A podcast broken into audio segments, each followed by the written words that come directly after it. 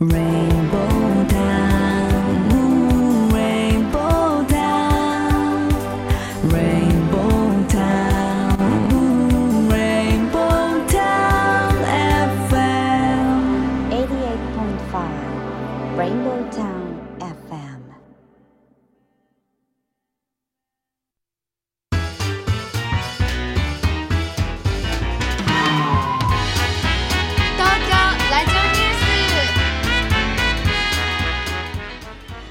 時刻は14時を回りました FM88.5 メガヘルツレインボータウン FM をお聞きの皆さんこんにちは東京ラジオニュースメインキャスターの松ピーこと松本哲弘ですパソコン、スマートフォンを使ってサイマルラジオやリスンラジオでお聞きの皆さん、ポッドキャスト、 Spotify でお聞きの皆さん、こんにちは。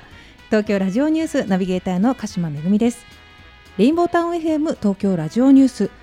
この番組は毎週火曜日に好奇心あふれるキャスター松ピーこと松本哲弘さんと個性あふれるコメンテーターでニューノーマル時代の気になる話題を独自の目線で語るニュース解説番組です。はい聞いているあなただけにお届けしますと。はい。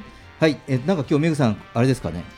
いあのイントネーションの張りが。いつもと本当ですか？はい。全然、はい。なんでしょう？晴れてるからかな？本当ですか？なんかお肌の張りのようになんかピチパチした感じの。はい。どっちがいいんでしょうね。元気よくいきましょう。そうですね。はい、えー今日は6月の15日、はい。えーということで、えー今日はですね、いい日なんですって。あいい人、うん。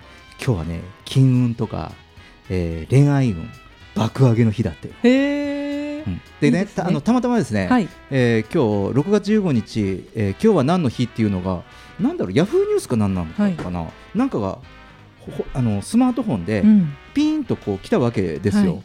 で今朝の8時ぐらいにピーンと来ましてそしたら今日は何の日？っはい、て来たのでポンとこう押してみたら、うん、これです。金運恋愛運爆上げ、爆上げ。はい、年に3日だけの大開運日だそうですよ。3日だけ。はい。相当開運日ですね、うん。あのこう今日これ詳しく言うと、はい。あのオープニング全部これ使っちゃいますんで あの皆さんちょっと調べてみて。ください、はい。なんか今日、うん。本当に6月15日、はい。何の日とかって調べると出てくるそうです、今ん。日はなんかすごいはい。あの大開運日ということで、はい、そんなね、えーご利益満載な 6月15日にお届けします、東京ラジオニュースですが、えーこの間の、えーはい。土日、えーオープニングであの先週の番組のオープニングで案内しましたアジア最大のジンの祭典、はい。えーこちらインスタグラムライブで配信した、ジンフェスティバル TV と、はい。ねえーことですが、えー私もちらりと参加してみました。はい。うん、いやこれねびっくりした。こんなに盛り上がってるとは思ってなかった、めぐさすん見てみました？ごいですね。はいあの、うん。私もちょっとだけあうん。のちらりでしたけれども、うん。こんなに多くの方が見て楽しんで、なんでしょう遠隔なのにこんなに現場感があるイベントなんだなって思いました。すごい盛り上がってましたよね。そうですよね。あのうん。主催者の方々が素ですよね、すげえあのなんかその事務所なのか、はい。あのでもどこかのねバーのみたいな、ねうん、一角で雑談をしてるところをちょっと垣間見るみたいな感じねがあってね。中の雑談と、はい。あとインスタライブで、うん。その中継地点、はい。あのいいろんなね、うん。えー作り手の方とか、はい。バーとかねなんかそういうバーテンダーさんとかね、うんうん。それぞれとこうつないで上下のこう2画面で見て、うんなんかすごくなんか親近感があるというかそうですね。んななんだろう近い距離にあるなという感覚のライブで、非常にその素朴な感じはい。だったんですけれども、あのいろんな人たちのこううんちくが聞けて、うん。で私もあのジントニック用意しておりましたので、はい。飲みながら、はい。ただねそのプログラムがたくさんあってあの結構どれも魅力的なんですよ。は同時にねいろいろ見れないっていうのはね、そうですそうです。寂しいなって思うところもありますけれども、なのでそう今同時に見れないので、はあの僕はですねあのまあ、家にタブレットもあったので タブレットと自分のスマホとこう見たやつが重なってるやつはね2つあの、はい。めちゃくちゃ活用したってことですね。そうですあの見てました、ね、それぐらいねあの盛り上がったので、うん。まあ、ちょっとこれからねこのジンフェスティバルティまだまだあの、えーまあ、登録っていうのかなその配信した後の録画が、うん。えーこちらの、はい。えーインスタのアカウントにも、うん。えー出ておりますので気になる方はまだまだね、えーちょっと楽しいですか？ら覗いてみてください。はい。はい。えーそしてね、えー昨日ははい。実はねあの、まあ、昔はやってたんですけどちょっと久しぶりに最近となってあまり慣れない、えーセミナー講師っていうものをやってきたんですね。はいはい。このコンピューターソフトウェア協会というところで、えーちょっとね、セミナー講師みたいなことをやってきたんですけど、うん。まあ、何話したかっていうとメディアから取材されるコツみたいなことをですねへー。2時間ほどはい。話してきたんですが、まあそのなんでその中身は別として、うん。そのね最近のズーム？ウェビナーってやつですかね、あのありますよね。セミナーって言っても目の前には、はい誰もいないんですよ。ただそのネットの向こうにはなんか100人以上の人がいるというねその見えないのに主催者の人からいや今日はあのいろんな企業の方から100名以上の方が参加してますって言われて言われておおすごいですねって言ったけど見えないのよ、講師から、うん、でそういう感覚の中で、はい。まあ、2時間ほどですねお話、うん。まあ、お話っていうかおしゃべりをしてきましてね。あのこの年になって、まあ、こうやってニューノーマルスタイルと言いながらもこういうオンラインセミナーというシステムを使って、ズームはねはい。あの、まあ、テレビ会議みたいな形とか、ね。まあ、オンライン飲み会みたいな形で使ってるんですが、こういうそのセミナーの、えーシステムというもので話したのは初めてでして、まあなんともね、はい。まあ、この今、まあ、話しててなんですけどこうやって番組であのラジオの生放送の方がどれだけ気楽だったかと。あ いう感覚で、えー今喋っていますよ。なるほど、うん。私も見えないとは思ってなかったです。うん。あの相手が見えた状態で喋るのかなと思ったので、ね、あのね、ズームでみんなこうね参加すると見えるじゃないですか。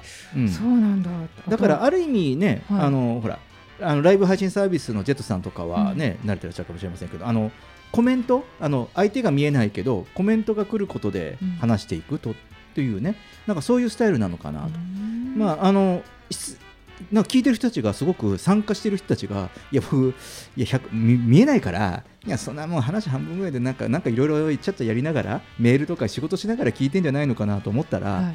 結構あの私が話してる間にあのズームのチャットそのウェビナーのチャットでどんどん質問してくるのよ。なんか途中中断してそれに答えるっていうようななんていうんですかこれもライバー気分な感じ、うん。ね。うんそういったものまあ初体験だったので、はい。えー非常にね、えー緊張しましたがいい体験をねさせていただきました。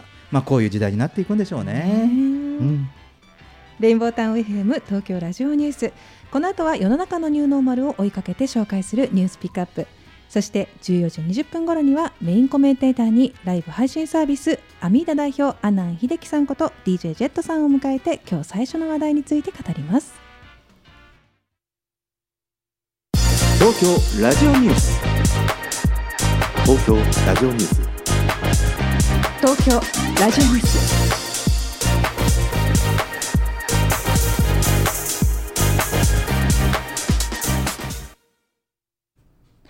レインボータウン FM 東京ラジオニュース。まだまずは世の中のニューノーマルを追いかけて紹介するニュースピックアップです。このコーナーでは松 P が独自の視点で取り上げた話題を一言解説します。転職なき移住に補助金交付へ。和歌山県の狙い。和歌山県は大都市圏の企業に勤めたまま県内に移住する転職なき移住を認める企業に対して補助金を交付する新制度の検討に着手しました。テレワークを推進して社員が自然豊かな生活環境に身を置きながら働ける環境を作る企業を支援し現在の収入やキャリアを維持したままやってくる移住者を受け入れることで地域活性化につなげるのが狙いで2021年度内にも実現を目指しています。旅の新トレンドグランピング。コロナ禍の非接触非日常で人気高まる。グランピングが今の時代に最適な旅の旅とトレンドになっています。新型コロナウイルス感染症の流行により最近では都心近郊に非接触のグランピング施設が増えレジャーの一つとしてすでにおなじみとなっています。そのグランピングとは自然の中広々とした専用スペースを楽しめるリゾート施設のようなキャンプ施設で手ぶらでロマンチックなキャンプが楽しめてコロナ禍のニーズがまとまっていることから人気が上昇しています。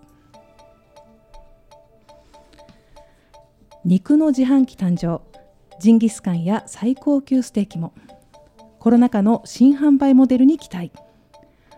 北海道小樽市に肉の自動販売機が登場しコロナ禍での新しい販売ルートとして注目を浴びています。お肉は北海道民のソウルフードジンギスカンに鍋におすすめという合鴨肉そして最上級の日高牛サーロインステーキなど全部で13種類。もともとは常連客から工場での肉の小売りを希望する声が上がっていましたが食肉販売に関する法律でできなかったところ食品衛生法改正で自動販売機で包装した食肉の販売が可能となりこのここの取り組みがコロナ禍で売上減少に苦しむ人たちから注目を浴びているとのことです。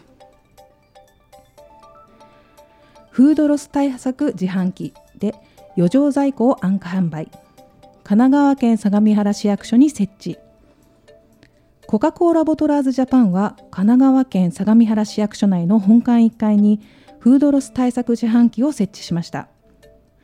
フードロス対策自販機は通常製品と並行し余剰在庫となってしまった製品をフードロス対策品として通常価格より最大60円程度安価で販売するものです。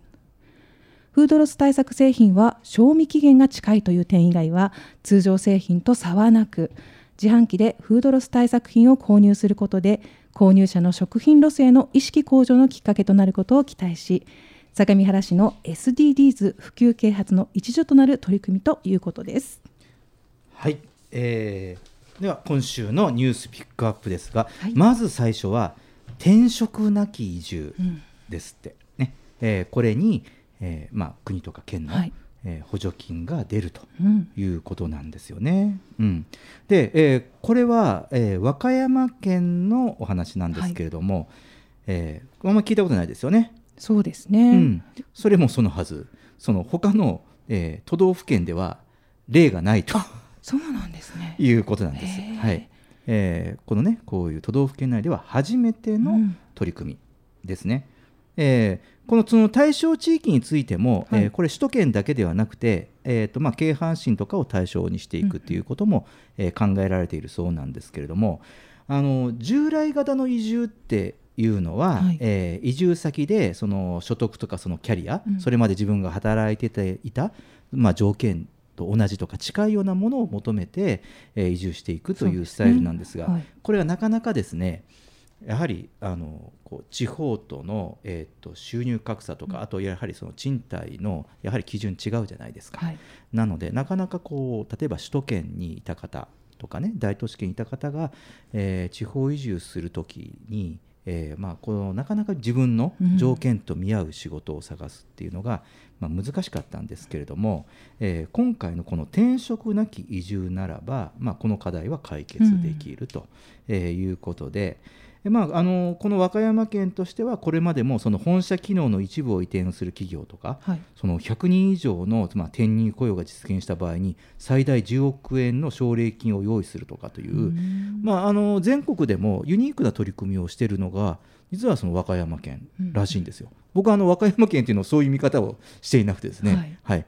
あのもうこれはちょっとねあのこういう取り組みをしているということで改めてこうご紹介をしたんですけれどもあの、まあ、そうすることでなかなかですねあの今まで、えーまあ、地方地域活性とか言った時にその雇用の問題とかあの企業誘致とか、はい。あのそういうことをやってきたんですがなかなかやはりこう地方だとうまく、えー機能しないっていうこともあったりするので、えーあえて働くのは今まで通り働いていただいて、えーそのまあ、人に住んでもらう。うんうんでまあ、そうすることで、まあ、消費経済を回すということで地域を活性するという、まあ、あの新たな新しいモデルなんでしょうそうね。ですね。はいうんでまあ、これが、えー今年度内2021年度内にも実現するということなので結構その和歌山の自然豊かなところっていうのはね、あのワーケーションの紹介でも幾度か、はいあのご紹介しましたので、えーワーケーションっていうだけでなくですね住んで、まあ、2拠点生活の候補地としても、えー積極的に、まあ、こういう事例があの全国各地こうやって、はい。まあ、和歌山県の事例見ながらでもいいと思うんですが、うんうん。あのできるとまたこう我々の住むところの選択肢とかそうですね。うん、あの2拠点生活多拠点生活、そういったものが現実的になっていくのかなとうん。いうことで、一つ行政の動きとしてご紹介しました、はい。はい。えーそして2つ目はグランピングです。はい。まあ、グランピングの,、はい。あのポスターとか案内とかすごい見ますね最近。多いですよね。うん。で今度今ちょうどねこれから夏休みはいはい。になってきますので、えー夏の遊びとしてグランピング、うん。まあ、キャンプ自体がすごく今年は、えーまあ、ニーズがあるというか人気が高いということで、えーキャンプグッズとかもね大変売れてるようですけれども、えーこのグランピング、えーこれも幾度か、えーこの番組でもお話をしましたが実はグランピンググランピングと言いながらね、はい。これグランピングって何の造語か知ってた？いやわかんないです。なんかね、グランピングとはこうみたいな感じのイメージはありましたけど。僕はねグランピングって、はい。あのグラウンド？広場で、うん。あのテント立てて、はいはい。ね、こうやるから、うん。もうそれあでグラングラウンドとか、はい。そういうのとキャンピングとかキャンプの、うん。これの造語だと思ってたんですがいや違いました。何ですか？これはですねグランピングはグラマラスとキャンプの造語。だからグラマラスですから、えー訳すとあの豪華。そっか。だあそうですよね。豪華ですもんね、だから豪華なキャンプのことをグランピングというらしいんですよ。いや僕はあの 大きなそのなんか芝生が生えた広場はい。でキャンプをあのテントをたくさん立ててそういう宿泊施設になることはいはを僕はグランピングだと思ってたんです。グラマラスキャンプなんではい。すね、、グラマラスキャンプなんです。そっか、なのでそういう目でそういう意味を知ってみると、うん。確かにそのテントなのにそのベッドルームとリビングがあったりとか、はいはい。そのテントなのにエアコンが入ってたりとか、うん。あのテントなのにあのランプじゃなくてなんかちょっとシシャンデリアっぽいね。豪華なライトとか、ね。ねあのキングサイズのベッドが入ってたりとかね、うん、だからよく考えるとそのこの意味に沿うような仕様になってるなと初めて知りました、私。思いましてね。はい。うん、でまあそんなねグランピングですけど、うん。まあ、しっかりとそのコロナ禍の、はい。まあ、3密回避だったり、うん。ね。あのまあ、こう必要以上に人と接触しないっていう、そのそういうニーズが、えー高まってそういうニーズも叶えているというはい。遊びとして、まあ、この夏注目ですということです。えーそして次は、えー自動販売機はい。の話、うん。えーお肉の自動販売機です。すごいですね。どうですか？奥様。はい、私北海道に住んでたんですよ。だからジンギスカン食べたいなと思うのでぜひ都内にも、輸入をして販売機を置いていただきたいなって率直に思いました なるねほどねすぐ買いに行ける24時間買えるってことですよね、じゃあ。そうですね。ちょっと食べたいなっていう時に買いに行けるのいいですね、そうですね、ううん。んだからまあこの法律がねこの食品衛生法が改正はい。ということで、ちょっと細かいことまでは分かりませんけれども、まあ、そういったことで自動販売機で包装した食肉の販売が可能になったということでね、えーまあ、この取り組みが、うん。まあ、確かにねあのコロナ禍、はい。まあ、こういうスタイルでは合いますし、うんうんあと、まあ、いつでもということであのいいのと、まあ、あとなかなかね今こういろいろ販売する上であの人手の、ね、人手不足の課題もいろんな地域もありますから、そういったものも、えーちょっとクリアできるものなのかなと思いまして。でこのね、えー肉の自動販売機がありましたので、えーまあ、こういうその注目を浴びているということで他どんなものがはい。えー自動販売機で売られてるのかなと思って調べてみましたら、えー結構いろんなその例えば今これ北海道の話なので北海道の各地では地元の特産物生鮮品、うんそういったものも自動販売機で持ってきたりとかですね、あと札幌では、えー、とれ冷凍餃子。うーん。冷凍餃子を自動販売機で売ったりちょっと変わったところでは、えー PCR 抗体検査キットを帯広市ではいいかも、はい、こういうその生鮮を扱えるね自動販売機で販売をしているということなんですね。さあそして、えーもう一つ調べましたらね東京の恵比寿でもはいお肉屋さんが自動販売機で販売しているそうです。え本当ですか？はい、どこら辺だろうな。さあねこれはねちょっと調べてみましょうか、ね、あのそういう情報が入っておりますのでさっきね、えーこういう話をすると知らずしてめぐさんが、ね、東京でもあったらいいな、はい。東京にもあるそうですよ、へー。恵比寿に、はい、ちょっと今度見に行ってみま見しょうか。に行きましょう。はい、うんさあそして、えー最後も、えー自動販売機です、えーこれはフードロス対策自動販売機ということで、まああの今でもですねちょっとは自動販売機見ると100円の自動販売機とかっていうふうにありますよね。ありますよね。はいはい。うん。なんですけれどもあの一つこれはピックアップしたのはあの意識の話ですね。うん。あの100円、まあ、普通にあ、ね、いつも120円とか150円で売っているジュースが100円とかで売ってるとか90円で売ってるとかと思ってもちろん、えーまあ、お得だからっていうふうに購入するものもあるんですがあのこの取り組みとしてその例えばこのフードロス対策とかっていうふうになると、なんなんだろう自分がそういう安いものとか、こう買ってあげること自分も得するんだけど、はでも、まあ、社会貢献の一つになるっていうか、廃棄を減らすうん役割になるっていうふうにこう意識すると同じことをやっててもその意識だけでなんか循環経済はいの中に自分も参加してるんだなという意識になる取り組みだなと思ったんです。はい。なのでおそらくあの、ね、あのこういうニュースをお知らせするといやあの安いあの格安自動販売機あるじゃないと思ってるけれども、うん。なんかその取り組みの意図とか、うん、その背景をなんかこうやって表に出すことであのすごく啓蒙されるのになというふうに思いました。うん。なので、まあね、こうあのこういった取り組みってあのいうのは今でもやってるのでななんですかね説明とか、はい。ちょっと背景をちょっと加えるとあの実はそうだったんだっていうものが世の中にたくさんあるんじゃないかなと、えー思いましてでそれとあと、まあ、今日はあの最後は2つ続けて自動販売機はい。の、えーニュースを、えーピックアップしましたけれどもあのこれからのもう一つのキーワードあのこれまでいろいろ言ってきましたね。あの、えードライブスルーとかね。はい。でだけど改めて自動販売機販売自動販自自販機販売。はい。来てますか？自販機販売ね来ると思います。私もそう思います。自販機販売来ると思います。ますもんねまあちょっといろいろ調べてるところだとですね、顔認証で何もカード入れなくてあの顔を覚えてくれる自動販売機とかも出てる そうですか。ら 覚える常連さんですかみたいな感じになるんそうですかね。そうそう常連常連になる自動販売機ね。怖い。まあでもまあ新しいですよね、うん、そうですね。はい、ということで少しあの自動販売機というね、はい。テーマも、えーニュートレンドとして追っかけてみたいかなと思います。以上今週のニューノーマル時代のニュースピックアップでした。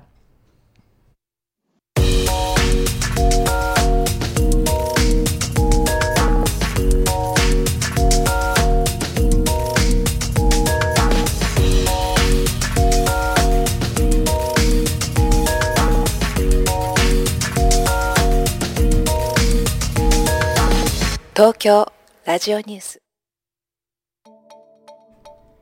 レインボータウン FM 東京ラジオニュース今日最初の特集テーマは風の時代のリハーサル物を所有するから手放すシェアするへですはい、えーメインコメンテーターはライブ配信サービスアミーダ代表の阿南秀樹さんことジェットさんです。よろしくお願いします。よろしくお願いします。さあ、えー今週も、はい。えー風の時代の性質を持った生き方とい。うのがテーマですが、はいはい。えー今日はですねちょっとみんなでディスカッションしてみたいかなと思うんですけど、はい。まあ、その生き方の一つとして物を所有するから手放すとかシェアするっていうことが言われてますけど、うんうんうん。まあ、こうやってその我々の今の身の上の話もしながら、まあ、ちょっとこういった意識をね、うん。あの顕在化してみたいかなと思うんですよ。うん、でまずは、はい。えーその手放したことから、うんえー話をしてみたいかなと思うんですが、はい。うん。えーまず僕はね、はい。あのえー家を持ち家をもう15年ぐらい家買って住んでたんですけど、はいはい。実はね家手放しました、へえ。うん、持ち家売って、うん。で今賃貸なんですよね。うん。でその目的はあのいやどこでも住めるからっていうことで。今はあの今はこういろいろ仕事が便利な場所に住み替えてるんですよね、うん。でもずっとそこに住む気はなくて、うん。でまあ、子供たちも大きくなったし自分たちの仕事の仕方も変わったので、まあ、それに合わせて、あの当初の昔はねあのなんだろう、えー自分の城みたいな感じで、はいはい。城を構えるみたいな感じで家を購入して、えー、15、6年近く住んでたんですけれども、うん、ちょっと考え方が変わって、うんそういうふうにそのこの風の時代とか言う前ですけどね、はいはいはい。うん、で今こういう風の時代とかこう手放したり、えーうん物を持たないとかってなった時にああなんとなくそういうう流れの中で考え方が変わったなと思ってる一つです。なるほど。うん放置ね。うんそうですね、はい。はいまあ、最近で言うともう一つは最近はこの6月に車を手放しましたね。お。これ意外でしたね、はい。車大好きお好きでしたよね、はい。すごく。車好きでしたけど、うん。まあ、ほとんど最近は実用車的にあの乗っていたのでなのでえそれだったらいやもうシェアカーでいいかなっていう感じで、うん。なんですよね、うん。さあお二人の実生活の中ではいかがでしょうか？僕はもうもうちょっとなんか身の回りのちっちゃいものですけど やっぱりあの CD とかうんうん。あと DVD とかああいうものは、はい。あの断捨離というか手放しましたね、あはい、もう家にいなくなってすっきりして、なんかもうこの本とかこの CD 取っときたいなとかっていうのもあったんですけど、うん。まあ、また買えばいいかっていうので、うん。欲しかったら、うんまあ一旦手放そうってことで手放して、うんでまあ普通にうん。あのきあの聞いてますけどね、でデジタルで、あデジタル。あデジタルでね、はい。そっかそうですよね、はい。うん。ね今はね。ネットフリックスとかでも見れるし DVD もいらないかなっていう感じですね。あーなので CD とかを手放したと。はいそうね。今言ってくれたようにその手放したことっていうのもまあ断捨離という言い方でもいいかもしれないですね。ううん。ん、めぐさんどうですか？私あの一番処理したなと思うのがあのコロナ禍、まあ、このラジオのほお仕事のほかに、まあ、うん。ファッションコンサルティングみたいなことをやってたんですけど、うん。うん。はいこのコロナ禍前にめちゃめちゃこう自分の頭を振り絞って資料を作ったんですよね。うん。外見ってこうあるべきとか、うん。こういうもの揃えたい方がいいよって作ったんですけどコロナ禍にファッションの意識って全然変わっちゃったじゃないですか。なので、アップデートしようと思って全部捨てました。資料それは思い切ったね。はい、捨てれますなんかねよく、うん。一回捨てて同じものって作れないじゃないですか、はい全体資料って、だからこそ自分の頭に残ってる情報と今必要なものを組み合わせられたらいいなと思って、すごい量捨てましたね。はあ今ないの。ないの。なんかいっぱいね持ってましたよね。色のね、はいだから以前ねうん。受けていただいて、うん。おお渡しした資料ってうん。ちょっと古いですよね。だってスーツ着てこう行きましょうとかってなんか違うじゃないですか、はいはい。なんか個性をもっと尊重できるお洋服い。うんを今後やっていきたいなっていうのもあっいてやーそれスパッと切れるのすごいわ 捨てちゃったみたいな そうか。うん でも楽しみですけどね、うんまた資料を捨てるとかね、うんこれまでのね。これね結構僕も共通しますね。あ本当ですか、うん今までの結構仕事の資料とか、はいえーっとまあ広報 PR とかねこういうこういったものとかあと、まあ、ビジネス書とかで結構捨てるんですよ僕。うん、過去の種捨てるんですよ、まあこれもうやり方古くなったかなと思うのが大体そのそう言って捨てる。うん。うん。うん。また、まあ、こうどんどん変わるからまたトレンドが変わるから、はい。まあ、その時にアイデアが浮かぶだろうから、うん。だからこう捨てていくっていう。残すと自分的には楽なんですよ、はい。あの転用できるから、はいはい。でもその人に本当に合ってるのかなって考えるとなんか今違うような気がするってその違和感を隠しながら使うっていうのがなるほなんかこれね僕もねクライアントさん聞いてるとね すげえ怒るかもしれないけどあのあるクライアントとかのプロジェクトをやるじゃない、はい。でそのプロジェクト終わるともうね終わるかもう終わる見込みぐらいが経った頃から、うん。俺資料捨て始めるからね。でも頭にはちゃんと入っていらっしゃるんですよ。えでもでそういう資料ってパソコンの中にはデータとしては残ってるんじゃないですか、残ってますけどでもうん見返しますか、見返さないですね。ね。ほとんどね。絶なんか自分の安心材料としては残しますけど、うんきっとパッと出てくることがリアルなんですよ多分、あまずねそのね残したパソコンのフォルダの中の資料あるけど今言った安心感としてはあるけど、ーうん。見ないでしょそんなに、見ないですね、うん。だって俺あの昔の番組の企画書とかさ見ないもん。うん。見ないもんいっぱい書いたけどいっぱい見ないもん。いやでも依存してたな昔の私は。そのはい昔の知識だったりに、あーなるほどうんねすごいでもしてたな。今メグさん言うことね。その依存するんだよね、はい。あのねそそのなんか持ってることに依存するから、その手放すっていうのは今物のこと言ったけどその心も解放しなきゃいけないから、あることで安心しするんでしょうね、うん。だからそうするとその考えに縛られたりして一旦もうないどこにもないっていうふうにするともう 次前向いて産むしかないもん。ね。うんうん。うんそうだからとてもあのでだやだからやはりここまではその土の時代風の時代とかって言った時にその資料も資産と思ってたからね。うん。自分たちのうんうんうん。ノウハウとかハウトゥーとか、うん。まあ聞くね、自分資料ってもう自分のノウハウの資産だと思ってるわけじゃない。ノウハウなんてもう自分で抱え込んでたらもう終わりですからね今、うんうん。もうシェアそれこそシェアする時代ですもんね、うんうん確かに。ね、そんなこともあるのかなと思って、だからさっきメグさんいいこと言ったと思うの。その縛られないうん。ようにこうしていくことなのかなと思って、まあ他にもですね、えー手放すというと、えー私は、えー、と名刺。あー名刺ね。名刺よく捨てるんよね。まあでもあの今ね保存できますからね、ピッとね、うん。保存せずにですか？え？保存しません。せずにえ捨てちゃう。本当ですか、うん、そ れはまた保存しないよね。結構。あのあのねその誤解なくなんですけどねあのお聞きの方も。あのなんかなんだろうその人とかこう縁を切るとかそういう意味ではなくて、うんしばらく会わなかったらやはり直接会う人とかをこう持っててもしょうがないと思うんですね、その連絡もしないし行き来もないって、まあ、一期一会だと考えるとですよ、だするとそのまたご縁があったらいただく機会があるかなと思ってあのあー松木またでも SNS とかもよくね整理されてますよね。ごめんなさい。SNS から聞いてる人もいるんだけど。あのねそうです。あのねそうです。僕結構あの SNS の友達松ビ意外と少ないですねとかっていうとはい、むか昔そうそうなんか5000人ぐらいいてから俺も今もう1000何人ぐらいまでこう断捨離しますとからね。たまに。そうそうすごいなですね。で最近あの黙って。そういう時ドキ俺されてないかな 断捨離とかっていつも。えーそうなんだ。やばい。私も思わなきゃ。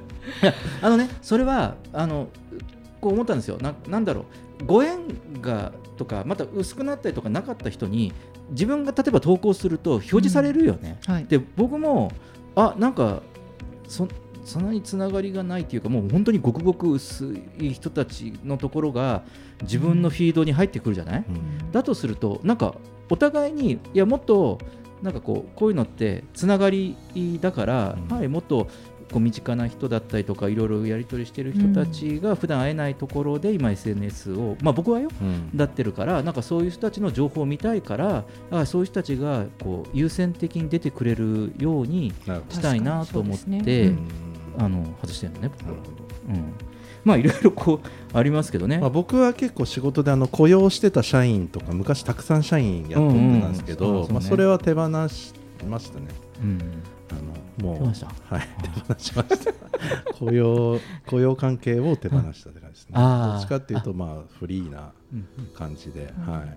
あ確かにね。フリーランスの人とか、うんまあ、そういう仕事の案件によってチームになチームにして解散してチームにして解散してみたいな感じに変えましたね、うん。基本的には、うん。確かにね、はい。そうですねでもなんかこう縛られないことってねさっきね、うん。さんも言ったけど、うん。まあ、大事なキーワードでしたね、はい。手放すことはね、うん。縛られてるのはねなんか持ってるとねそこに無意識だけどなんかあるからと思って安心したりとかさだとか昔のノウハウに固執したりとかさ、うん。なんかすごい昔の当たった企画とかさ当たった番組にこだわったりとかさ。はいはいはい。わかる。ななんかそうですね、うん、これってもう違うよね、うん。今はね。うん、で、えーまあ、反対にですね、はい。えー所有していることそうは言いながらも、うん。やはりまだまだねこう大事にこう持ってたりとか、うん。新たに物として所有することなんだかなと。あの僕は車手放しましたけど、えーバイク、はい、最近も電動バイク。ね。はい、電動チャリバイはいはい。ク買いましたけれども、うん。うん。そういったものとか、うん、ありますが。どうですか？僕はなんかやっぱまあ仕事で使うっていうのもあるけどやっぱりそういう映像、まうん。あ、カメラとかうん。編集機器とか、うん。まあ、そういうのはまあ所有、まあ、所有せざるを得なくて所有してるのと、まあ、うん好きだっていうのもあるんで、うん。まあ、そういうものは結構今でも購入して増えていくものうん。減っていくものが多い中増えていくものはうん。その、そういう機材とかですかうん。ね、うん。映像とかの、はいそういったものね。うん。さんどうです私はあの手放したものでもあり所有し続けるものでもあるのが服なんですよね。うんうん。手放したものに関しては、まあ、いわゆるその華やかなものとか、今いつ着るんだろうっていうものを、えーとまあ、手放したっていうのがあるんですけど、まあ、所有し続けることっていうのはやっぱりこうお洋服で気分が変わるって私は思ってるので今の中でこう過ごしやすい格好でコーディネートを考えたりとかっていうのはすごく大事だとうん。女性にとってはうん。特に思うのでこれは所有し続けているかもしれないですね。うん。そうね。だからこうさっき手放したことといやそう言いながらも僕だってそう言いながらもまた物を買ってるわけですよ。はい。うん、でこれはどういうことかなというふうに思った時に一つ思ったのはあこうやって今持つもの持っていくものはあの自分の価値観というかアイデンティティというか、うん。それを象徴してるなと生き方を生き方をを象徴するものは確かにものとしても持ってるなと、そうですよね。うん、確か思うんですよね。それがはっきりする。何でも持ったりとかさ何でもはいはい。ものとして持つんじゃなくて、うん。うん。もう前ブランディングの話の時にも話をしたかもしれませんけど、うん。なんかその盲目的にあのブランドを進行するとか一流品を進行するんじゃなくてもう自分の生き方とかなんかそう、うんそう仕事もそうですけど、うん。価値に合うものはその、うん。新たなものでも所有していくっていうか買ったりするのかな。そういうのがこうはっきりするかな、そうですね。だから物を見るとああメグさんだったらねそうだよねとか、はい。あジェットだったらそうだよねっていう、うん。なんかその人の、うん。確かに。お人柄価値観までを象徴するものが大体ものとして持っているものになるのかなって。いや深いですね、うん。毎週。考えさせられる。確かにそうですね。ね。うん。でまあちょっと所有しているっていう話もしたのでもう一つ最後に、えーじゃあシェアをしているものという話をしてみましょうか、うん私はあの先ほども言いましたけど、えー車。はい。あの車所有している時からあのシェアカーが多くなったんですよ、うん。まあ、ちょっとそのマンションの車駐車場から車を出すのが僕その10分か15分ぐらいかかるんですよね、うん。なんか地下からなんかボタンを押してとか。なんかそれが面倒くさくってそしたらもう地上出たらすぐあの家の周りに シェアカーがあってそれを使ってるうちにあこれは便利だないやーカーシェア本当便利ですね。最初俺こんな便利だと思わ思わなかったです、なんかレンタカーとは違うじゃない。レンタカーと全然違いますね、はいはいうんもう使いたい時に使いたい用途に合わせた車をうん。借りれる、そう。このね便利さはうん。すごかったですね。うん、まずこれかな、うん。うん。それとあとは、まあ、皆さんもそうかもしれない。仕事場ですかね、うん。うん。どこででも仕事するようになっちゃったかな、うんうん、こうやって思考このさ番組の進行台本書くのもさどこででも書けるっていう感覚だもんですよね。うん。まあ、昔は確かに会社とかでみんなやってましたようん。ね、ねうん。自分の部屋にこもってとかやってたけどそういうこともなくなったね。うん。うん。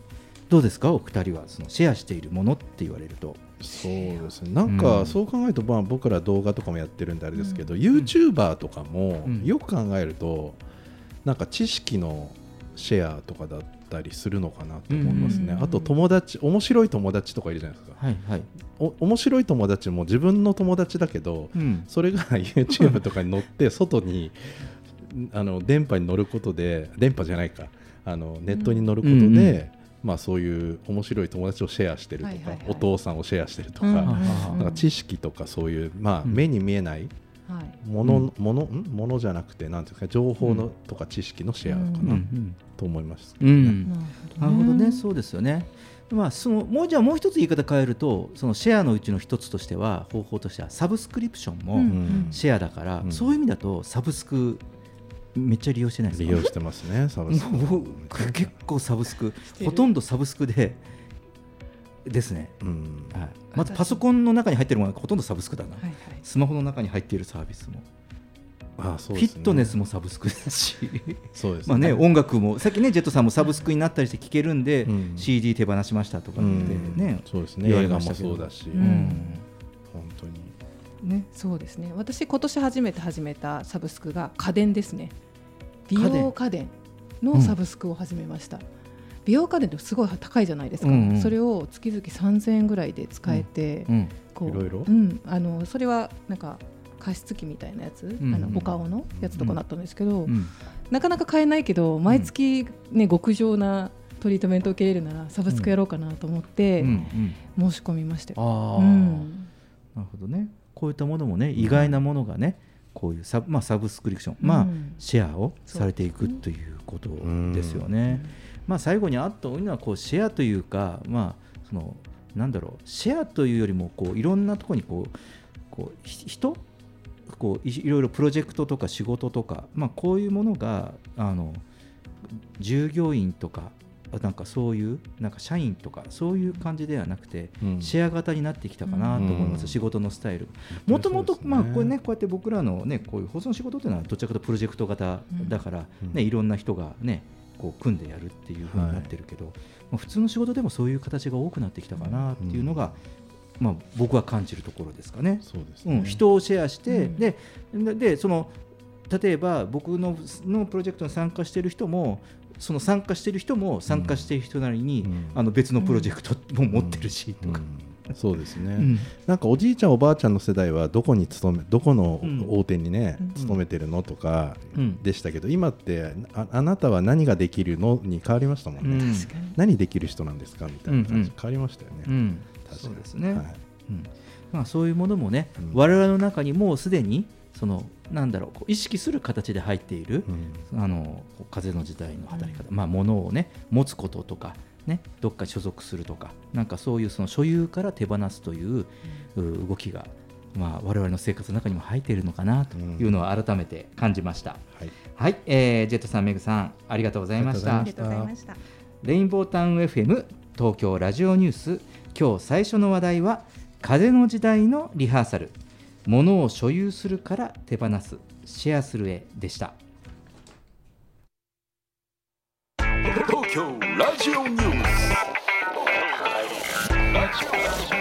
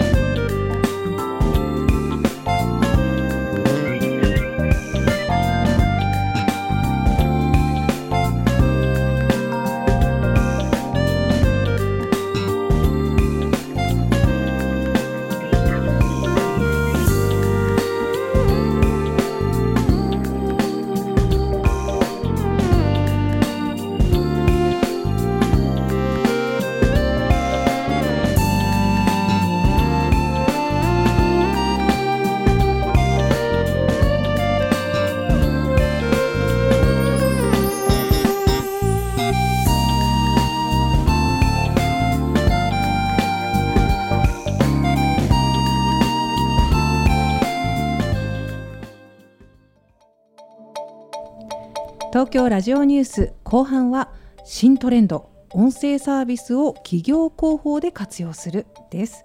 コメンテーターは引き続きライブ配信サービスアミーダ代表阿南秀樹さんこと DJ ジェットさんです。はい、ジェットさんよろしくお願いします。さあね、えー幾度かこれもテーマとしても扱いましたけど、はい。まあ、新たな情報発信ツールとして注目されているうん。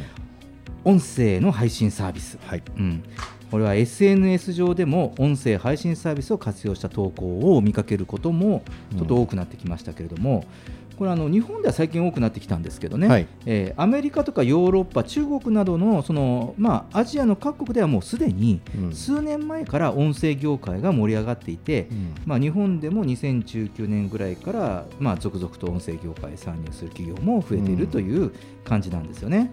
で、えー今回も改めてこの新トレンド、うん音声配信サービスとは何か、そして広報で活用する際のメリットと具体的な活用方法など少し紹介してみたいかなと、うん。さあこのライブ配信サービスのジェットさんは、はい。音声サービス活用の可能性ってどんな風に考えてます？そうですね、うん。やっぱりこの番組でもあのなんか音声で旅行するとか、うんうん。ねありましたけど、はい。やっぱそのなんといってもやっぱり映像との大きな違いってやっぱ自由度うん。だと思うんでその、まあ、料理しながらとか仕事しながらとかドライブしながらうん。移動しながらとか掃除しながらとか、うん。まあっていうところで、まああのー目を奪われないっていうだけで、うん。かなり自由度がうん。映像コンテンツとはうん。違うんで、うん。まあ、そこを、えーどれだけこれから旅行とかだけじゃなくていろんなことをこうやるのかっていう可能性っていうのはすごい無限に広がるんじゃないかなと思いますね。そうですよね。はい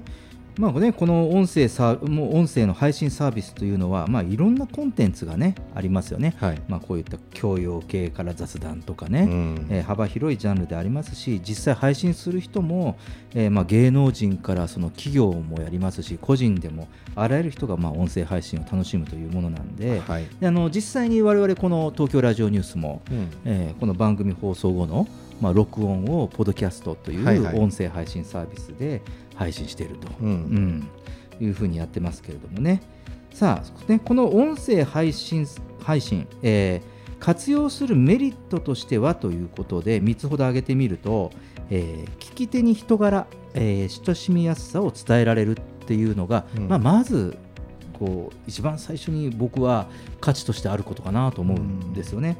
あの文字通りはやはりその音声のコンテンツなんで、うん。そのテキストでは伝えられない、まあ、その温度感も入るし、うん。えー実際にはそのね、えー音声によってその届く情報量がうん。もう圧倒的にこう違うので短時間であっても、うん、すごく文字に直すと、うん、何百字何千字っていう情報が、えー与えられる、はい。情報量も多いはその声の温度感で親しみも、えー感じてもらいやすいっていうのが一番に言えることかなとはい。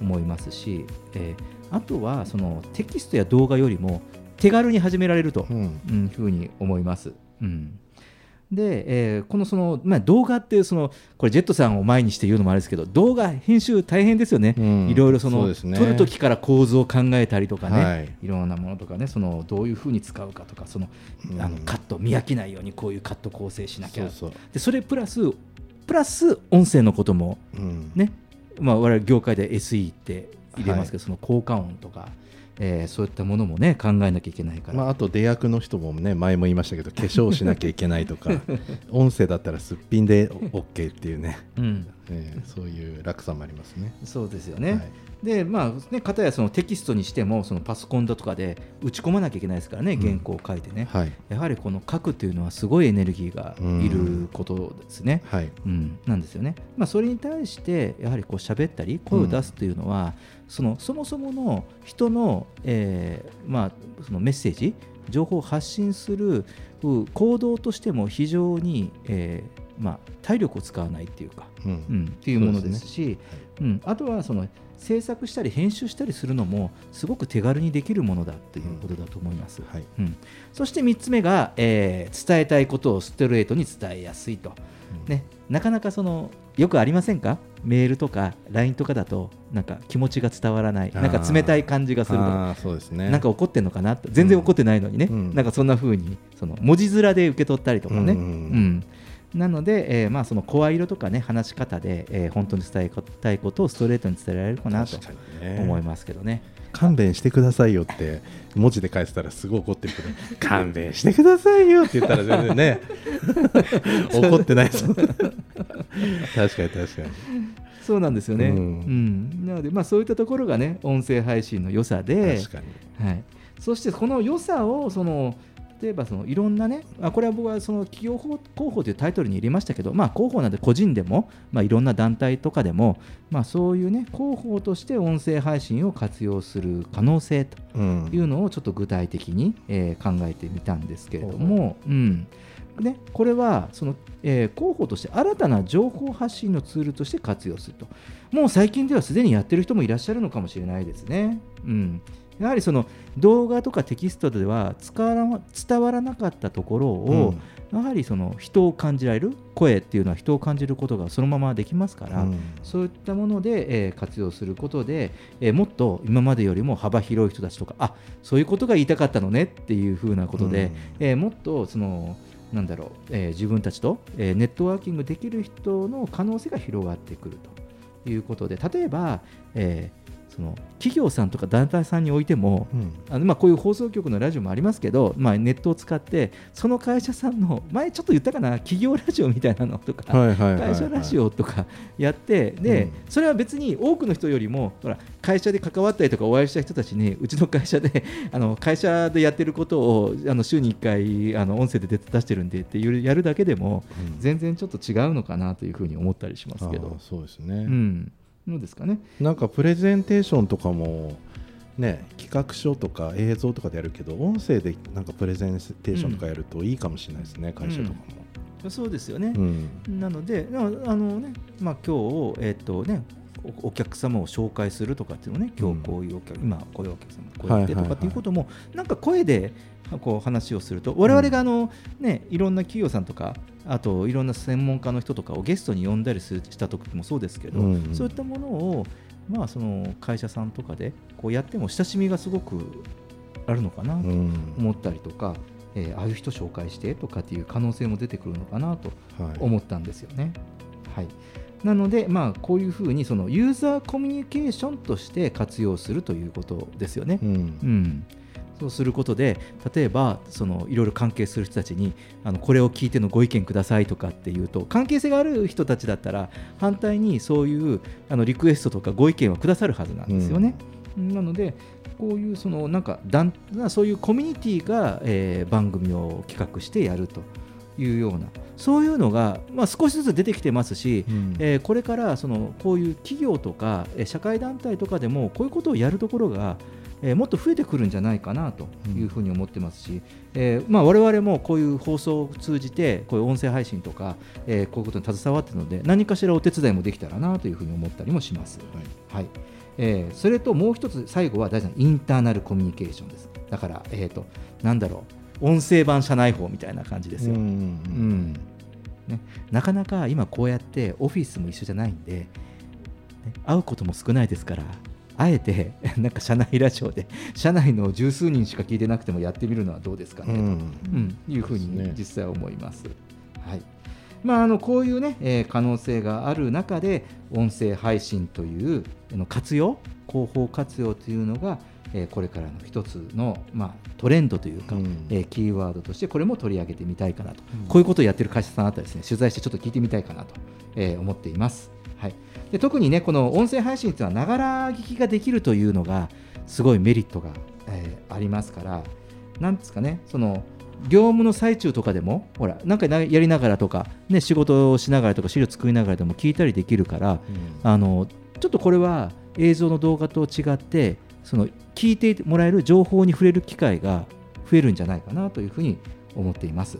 はいえーね、こういうそのながら聞きができる音声配信のさまざまな活用これから注目です。はいはいえー、ジェさんありがとうございましありがとうごたざいましたレインボータウン FM 東京ラジオニュース後半はコロナ禍が終わるとリモートワークも終わりという話題でした。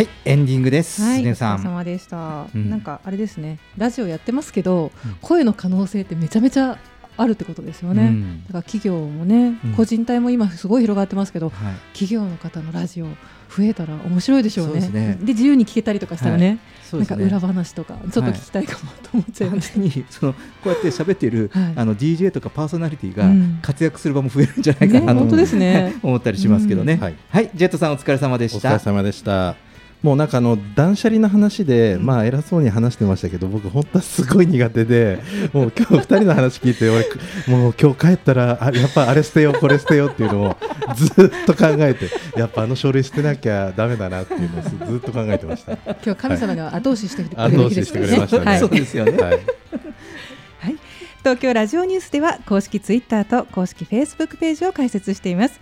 皆様からのご意見ご感想全国からの情報はハッシュタグ東京ラジオニュースとつぶやいてみてください。それでは月替わりのエンディング曲でお別れしましょう。6月はメジャーデビュー10周年を迎え来年3月27日に初の日本武道館単独公演開催を発表した実力派シンガーソングライターミス王者。7ヶ月連続でリリースするデジタルシングルの第3弾です。お聴きください。ミス王者で I Remember You featuring AK69 東京ラジオニュースまたお会いしましょう。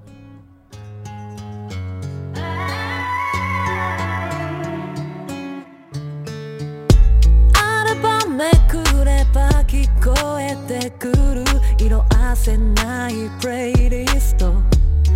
Like a time machine 語り明かした夢の続きにはそれぞれ奏でるメロディ変わってくものも変わらないものもその全てを抱きしめ歩いて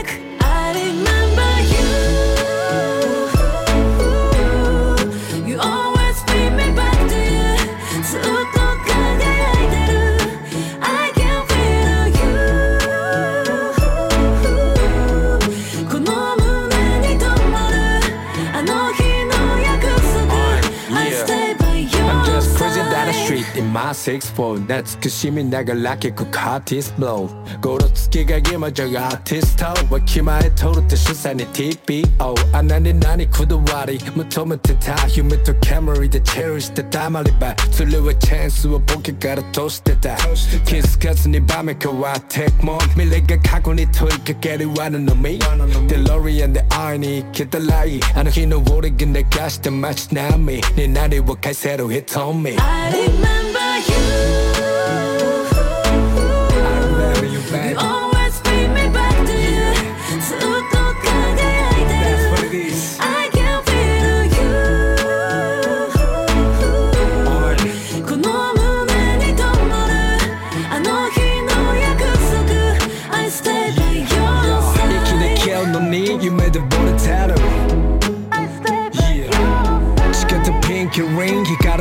光るダイなら BBS 手にして小銭握りしめ道描く